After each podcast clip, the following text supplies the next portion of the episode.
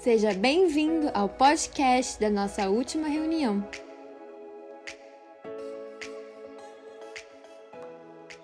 Bom, na semana passada eu falei a respeito de uma divina esperança para as nossas vidas, aonde nós poderíamos colocar as nossas orações, os nossos corações, a nossa esperança do dia a dia.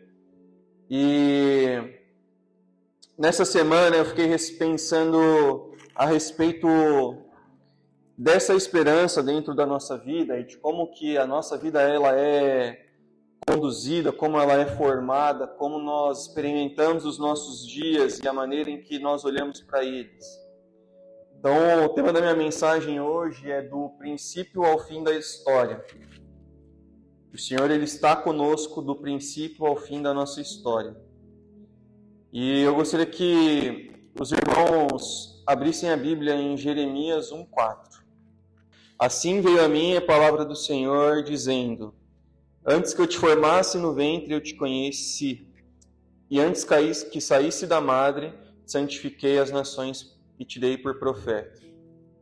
Então eu disse: Ah, Senhor, eu não sei falar, pois sou apenas um menino. Mas o Senhor me respondeu: Não digas, sou apenas um menino, porque irás a todos a quem eu te enviaste falará tudo quanto eu te ordenar.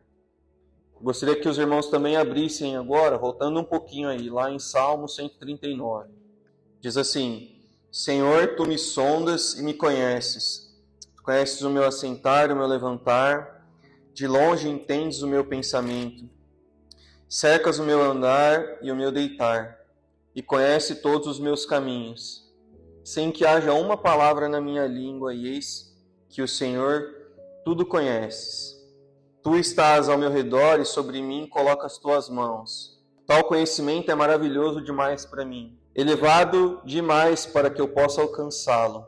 Para onde me assenta, ausentarei do teu espírito? Para onde fugirei da tua presença? Se eu subir ao céu, lá tu estás. Se eu fizer a minha cama nas profundezas, tu está ali também. Se tomar as asas da alvorada, se habitar nas extremidades do mar, ainda ali a tua mão me guiará, e a tua mão direita me sustentará. Se eu disser, as trevas me encobrirão e a luz ao meu redor se transformará em escuridão, até mesmo as trevas não serão escuras para ti, mas a noite brilhará como o dia, pois as trevas e a luz são as mesmas coisas para são a mesma coisa para ti. Pois tu formaste o meu interior, tu teceste no ventre da minha mãe. Eu te louvarei, pois fui formado de modo tão admirável e maravilhoso. Tuas obras são maravilhosas, tenho plena certeza disso. Meus ossos não te estavam ocultos quando em secreto fui formado e tecido como er, es, esmero nas profundezas da terra. Teus olhos viram a minha substância ainda sem forma,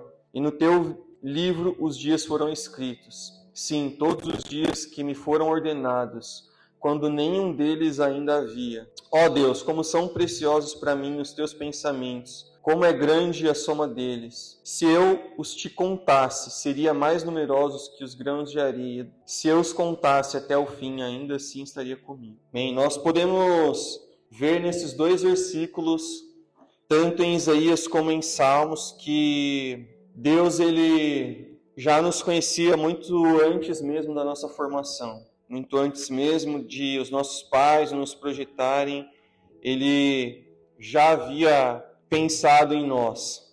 Então nós podemos perceber duas coisas muito importantes quando lemos esses dois versículos. A primeira é que a nossa vida ela não é um acaso. Então se você que está aqui nessa noite, em algum momento da sua vida você olhou para ela e pensou, eu sou um acaso de duas pessoas que um dia se encontraram e tiveram uma relação e a partir disso eu fui formado.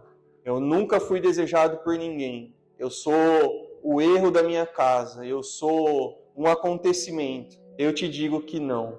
O Senhor, antes mesmo, antes mesmo da sua formação, ele já te conhecia. Então, o Deus, o mesmo Deus que formou os céus e a terra, ele já sabia que ele teria você aqui nesse lugar. Deus, ele te conhece, assim como a gente consegue olhar aqui no relato de Jeremias, como eu disse, mesmo que os seus pais eles não tenham te planejado, ele já te conhecia. Então lembre-se, Se algum dia você olhar para os seus dias com tristeza, olhar para os, olhe para o céu e pense em um Deus que é tão bom, mas tão bom que ele teve misericórdia de nós, ele entregou o seu filho. E na nossa formação, isso já estava escrito. Esse Deus ele é tão bom, mas tão bom que ele permitiu que aquele dia existisse para que você viesse a esse mundo.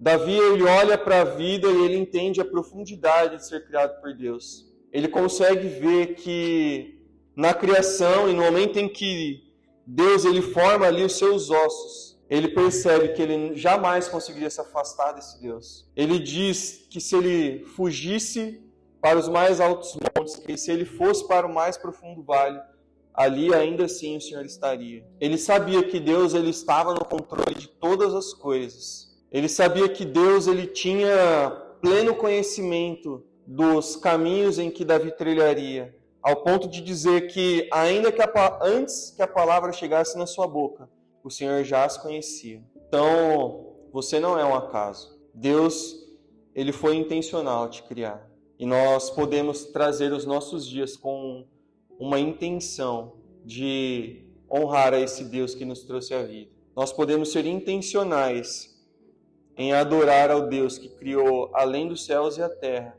o meio e os seus ossos. Em Eclesiastes 2 diz assim: Lembre-te do teu Criador nos dias da tua mocidade, antes que venham os dias difíceis e cheguem anos em que dirás: Não tenho prazer neles.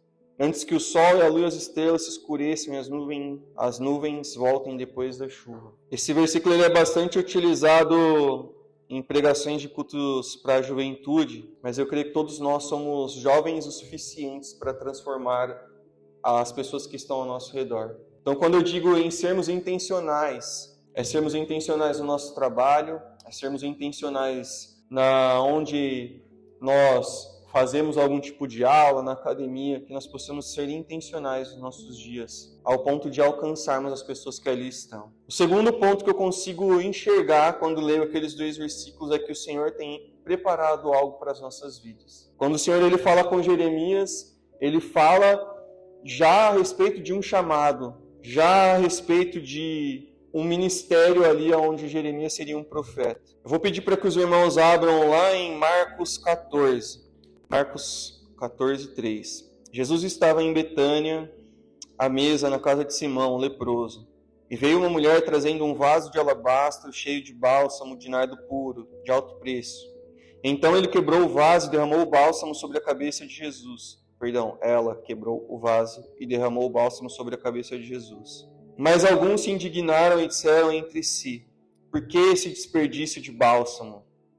Ele poderia ser vendido por mais de 300 denários e o dinheiro seria dado aos pobres e eles a criticavam. Jesus, porém, disse: Deixa, por que as incomodais? Ela praticou uma boa ação para comigo, porque sempre tendes os pobres convosco, e o quando os quiserdes. Podeis fazer-lhes o bem, mas nem sempre tendes a mim. Ela, porém, fez o que pôdes. Ungi, ungiu por antecipação o meu corpo para o sepultamento. Em verdade vos digo que em todo o mundo, onde quer que seja, seja pregado o evangelho, também o que ela fez será contado em sua memória. Quando nós olhamos para essa palavra e quando eu digo que o Senhor ele tem algo preparado para as nossas vidas, nós olhamos para o que Deus ele conversa com Jeremias e nós olhamos para o que Jesus fala a respeito dessa mulher. E nós vemos Jesus se preocupando com a memória dessa atitude do que essa mulher fez. A gente vai ler no versículo 9: Em verdade vos digo, em todo o mundo, onde quer que seja pregado o evangelho, também o que ela fez será contado em sua memória. O Senhor ele tem preparado para nós um caminho em que nós trilharemos. E nós podemos, dentro desse caminho, olhar para onde ainda ninguém olhou. Nós podemos mudar aquilo que está ao nosso redor. O tema dessa mensagem é do princípio à eternidade. Nós podemos olhar para as nossas vidas desde lá do início, de todas as coisas que aconteceram, e nós podemos olhar para isso da maneira em que nós temos tratado os nossos dias, de como nós temos nos preocupado em deixar algo. Nós vemos que essa mulher ela teve uma intervenção pura de coração. Enquanto todos criticavam e olhavam apenas para o preço daquele, daquele bálsamo, Jesus olhava para o coração dela. E o coração dela fez com que o próprio Jesus dissesse para que todos, enquanto o evangelho fosse pregado, se lembrassem do que essa mulher fez. Jesus enfatizou a importância da vida dessa mulher. Você deve estar olhando para a própria Bíblia e pensando, mas nós não devemos nos preocupar em apenas viver para Deus? A minha resposta também vai ser sim. Mas muito mais importante que nós sermos lembrados pelas pessoas, nós precisamos ser lembrados por Cristo. Malaquias 3 vai dizer no, no versículo 16: Então aqueles que temiam o Senhor falaram com os outros, e o Senhor ouviu com atenção, e diante dele escreveu um memorial para os, para os que temiam o Senhor, para os que honravam o seu nome. Então o Senhor ele se preocupa assim com o que nós fazemos para ele. Mas o que eu quero enfatizar dentro desse texto não é somente isso em que nós precisamos fazer para o Senhor, mas como eu disse, como nós teremos tratado o nosso dia. O que eu quero enfatizar é que não importa quem é, quem você é como pessoa, o que você faz na sua profissão, a educação que você teve, o lar em que você nasceu, na posição social em que a sociedade te impõe. Se você teve uma infância desfavorável, se você teve um lar em que não servia Cristo, não é isso que importa. Tudo isso pode ajudar, mas não é determinante para aquilo que nós podemos fazer. Então, nesse momento, você pode estar olhando para a sua limitação, para aquilo em que você pode fazer, em como que você pode, então, utilizar os seus dias e gerar um impacto em alguma das gerações futuras. E a resposta que eu posso te dizer é: sirva ao Senhor com todo o seu coração. Você pode ter tido pais horríveis, pode ter tido uma infância cruel, pode ter sido esquecido pela sua família, pode ter tido dias onde você não enxergou esperança em momento algum, mas tudo isso pode acabar em você. Você pode ser a transformação da sua geração. Tudo isso pode parar em você. Eu cresci num lar onde a minha avó, os meus avós são pastores, os meus pais serviram a Cristo. E a Bíblia ela sempre está dentro da minha casa. E aí você pode estar falando, ah, você está falando isso porque você conseguiu olhar para a Bíblia desde quando você era novo. Mas isso não é determinante, meus irmãos. O que é determinante é você olhar para os seus dias e você falar, a partir desse momento, eu vou ser o primeiro da minha família, aonde serei lembrado, o meu avô ensinou ao meu pai e o meu pai me ensinou. O seu filho olhará para você e falará: O meu pai era um homem que amava a Deus. O meu pai era alguém que servia o Senhor de todo o coração. Você pode ser o primeiro da sua casa. Você pode dar continuidade àquilo que foi pregado enquanto você era criança. Tato, você pode dar continuidade àquilo que seu avô fez.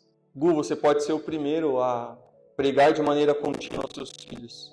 A sua história não determina aonde está o seu coração.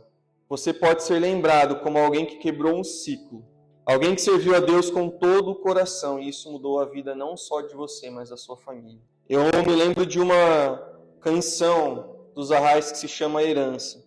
E essa canção ela diz assim: Ele acorda quando ainda está escuro e apalpa a parede até chegar no quarto que ele consagrou sozinho em oração ao construir o seu lar. Quebrantado, ele abre a palavra, buscando a Deus buscando em Deus descanso e encontrar. E a paz que enche o coração da esperança que não vai achar em outro lugar. E aí a canção diz assim: Nas mãos de Deus ele derrama a sua vida, que trocaria pela salvação de cada membro da sua família. E essa é a herança que deixou. Você pode deixar essa herança para sua família. Este pode ser o seu legado mudar a próxima geração. Dentro ainda dessa temática do princípio ao fim da história, eu quero falar também a respeito de uma esperança. Na semana passada eu falei dessa esperança eterna, onde nós conseguimos colocar o nosso anseio para uma eternidade. Mas quando nós olhamos para a vida onde nós nascemos e certeza que morreremos, percebemos que a vida ela passa rápido. Eu estou na preparação para a paternidade e uma frase uma que eu vi que me marcou muito, ela dizia assim: quando você é pai, os dias passam devagar e os anos passam rápido. Isso eu fiquei pensando dentro dos meus dias. E hoje nós olhamos para a nossa vida. Eu acho que quem tem mais idade aqui e já teve seus filhos vai olhar e vai falar a mesma coisa. Os dias foram tão longos e os anos foram tão rápidos. E a gente pode chegar em um senso comum que a nossa própria vida passou rápido. Eu me lembro do dia em que eu falei, eu não vejo a hora, eu vou completar 18 anos, eu vou tirar minha carta. E hoje eu falo, eu devia ter aproveitado mais. Em 1 Pedro 3,15 diz assim: Antes santifiquem Cristo como Senhor em seu coração. Estejam sempre preparados para responder a qualquer pessoa pedir a razão da esperança que há em você. Em Romanos 15, 13 diz assim: Que o Deus da esperança nos encha de toda alegria e paz para por sua confiança nele, para que vocês transbordem de esperança pelo Espírito Santo. Então, quando eu olho para esses dois versículos, se nós precisamos dizer às pessoas a razão da nossa esperança, e se nós precisamos transbordar a respeito dessa esperança, é porque isso deve ser uma ação de alguma forma. E se é uma ação, nós precisamos de uma vida para completar essa ação. Então, por isso que nós precisamos olhar para os nossos dias e entender como que deve ser aplicado essa esperança. Essa, essa esperança, ela deve ser resposta quando as pessoas nos pedirem. E se essa esperança ela precisa ser resposta quando nos for solicitado, nós precisamos conhecer quem é que traz essa esperança. Por isso eu digo: sirvam o Senhor de todo o coração. Por isso que eu digo que nós precisamos olhar para os nossos dias além dessa esperança eterna que eu, que eu disse na semana passada. E olhar para essa esperança que pode ser aplicada nessa terra, que pode ser aplicado a quem precisa, ao, às pessoas que estão ao nosso redor. Nós, nós podemos conhecer a respeito dessa esperança. Nós podemos ser transformados por essa esperança que é Cristo. A nossa vida ela pode ser trabalhada de maneira individual, como nós vimos no Sermão do Monte, que nós trabalhamos nos nossos cultos caseiros. Mas Jesus ele não enfatiza a respeito apenas mudança no indivíduo. Quando Pedro diz que nós precisamos responder a qualquer pessoa a razão dessa esperança, nós precisamos ter em mente que essa esperança não se trata apenas do aspecto individual. E é por isso que nós nos reunimos, para que essa esperança ela também seja trabalhada no coletivo. Cada irmão que está nesse lugar é importante para que a sua fé fortaleça a minha fé para que a sua esperança fortaleça a minha esperança. Então eu digo, meus irmãos, estejam preparados a conhecer a Cristo, estejam preparados a amá-lo de todo o coração. E se você não consegue fazer isso sozinho, olhe para o seu lado, você tem alguém para te apoiar. Essa igreja é uma igreja que trata uns aos outros como família, e não família apenas da boca para fora. Nós, eu, Eric, Gustavo, nós brigamos a cada dia para que isso não seja palavras. A Gabi ela tá de prova, nós estivemos juntos essa semana e uma das coisas em que nós falamos é: nós precisamos que isso seja real. Nós estamos trabalhando a respeito de relacionamentos. Essa semana nós falamos a respeito de conhecermos os nossos irmãos ao ponto de termos uma aliança, onde nós podemos até mesmo falar aquilo que é o mais profundo do nosso coração. E para chegarmos nesse lugar, nós, nos, nós precisamos nos relacionar. No meu culto caseiro, enquanto eu falava isso, eu lancei um desafio. Eu falei para os irmãos que estavam ali, eu disse assim: no domingo, cada um de nós devemos falar com alguém que nós ainda não falamos. E eu gostaria de passar isso para você também. Quando essa reunião ela acabar, eu sei que você pode estar cansado pelo seu dia. Eu sei que você pode estar cansado pela sua semana. Você deve estar preocupado no horário em que você vai levantar amanhã. Mas se relacionem com as pessoas dessa casa. Nós queremos te conhecer não para julgar a sua vida, mas para te amar. Nós queremos te amar ao ponto de que você também consiga se relacionar com Cristo com total intensidade. Que em nós não haja uma falsa esperança, um personagem onde nós chegamos nessa porta, nós abrimos ela, nós colocamos uma máscara de sorriso e nós dizemos eu estou bem, Jesus ele é bom.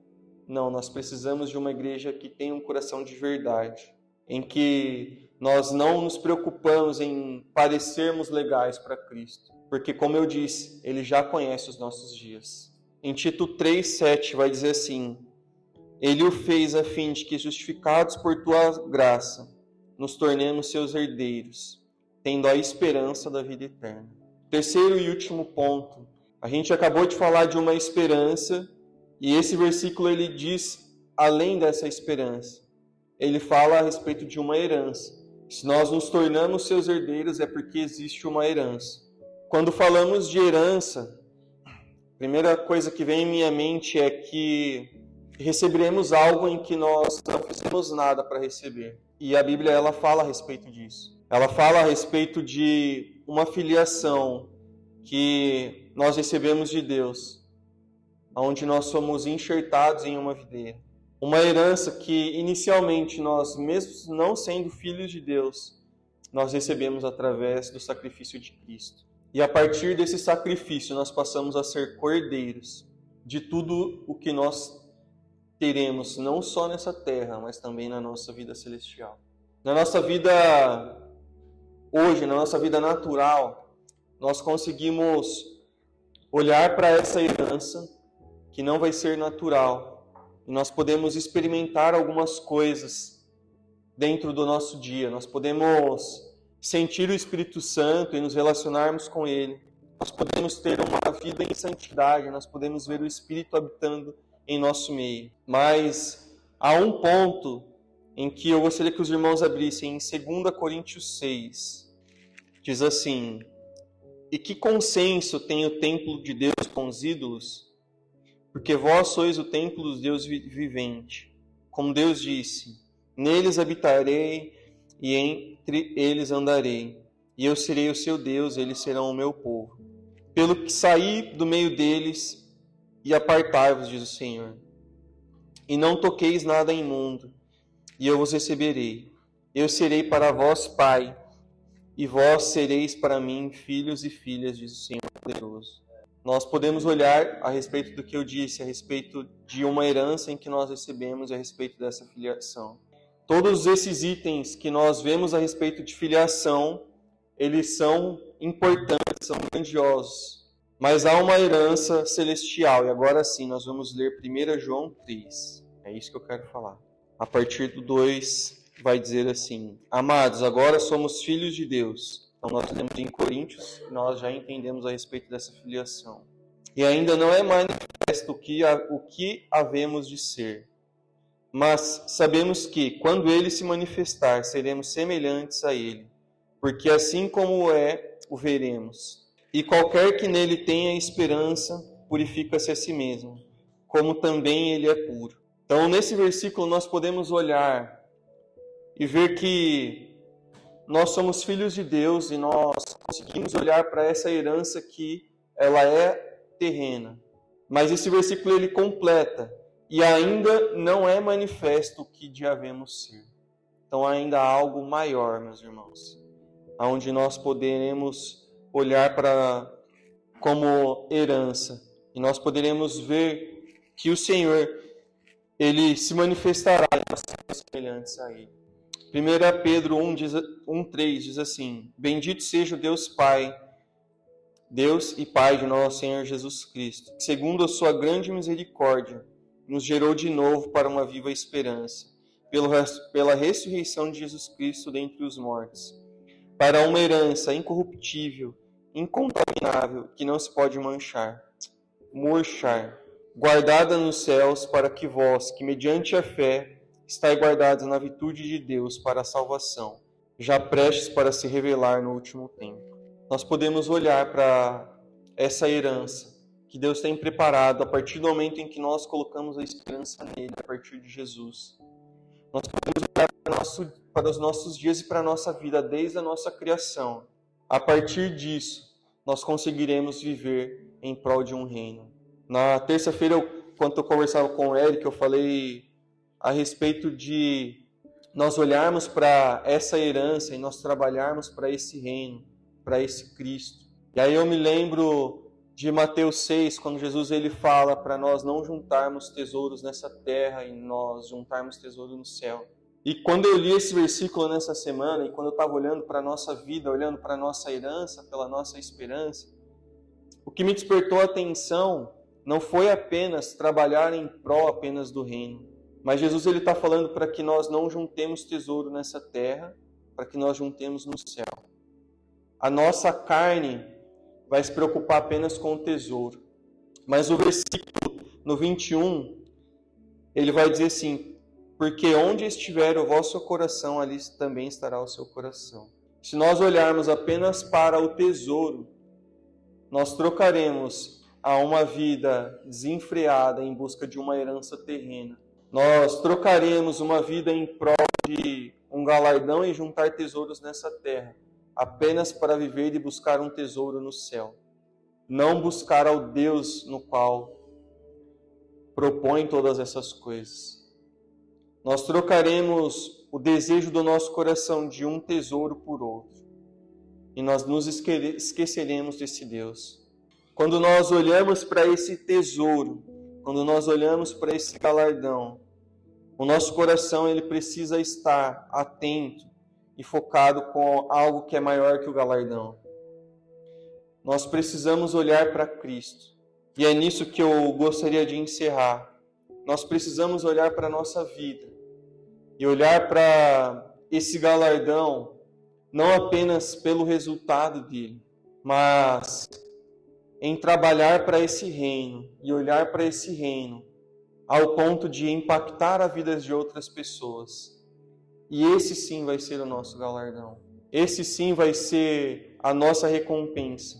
Não somente impactar as nossas vidas. Como eu disse lá no início, nós podemos ser o início de uma transformação da nossa história. E nós podemos também amar pessoas e que essas pessoas entendam a importância desse amor por Cristo, ao ponto delas também serem o início da vida delas. Nós podemos olhar para essa herança, a herança de que nós não estamos apenas preocupados com as nossas vidas, mas como o apóstolo Paulo mostra, com uma herança que é incorruptível, incontaminável e que não se pode murchar. Amém? Eu gostaria que os irmãos se levantassem nessa noite e nós oraremos para que o Senhor aumente em nosso coração o amor por Ele que o Senhor ele sonde os nossos corações e que se em algum momento das nossas vidas nós olhamos para nós como sendo uma obra do acaso, que essa mentira ela caia por terra nessa noite. Que em nossos corações haja uma esperança, além da esperança eterna, uma esperança para essa terra, para o sofrimento em que nós passamos diariamente, e que nós tenhamos plena certeza em nosso coração de que nós temos uma herança. Uma herança de sermos filhos de Deus, que nós temos uma herança na qual nós receberemos no dia do Senhor. Mas que o nosso coração não olhe apenas com um coração ganancioso, não olhe apenas somente para a herança, mas para o Deus que produz todas as coisas. E do princípio ao fim da nossa história, que nós possamos amar o Senhor com todo o nosso coração.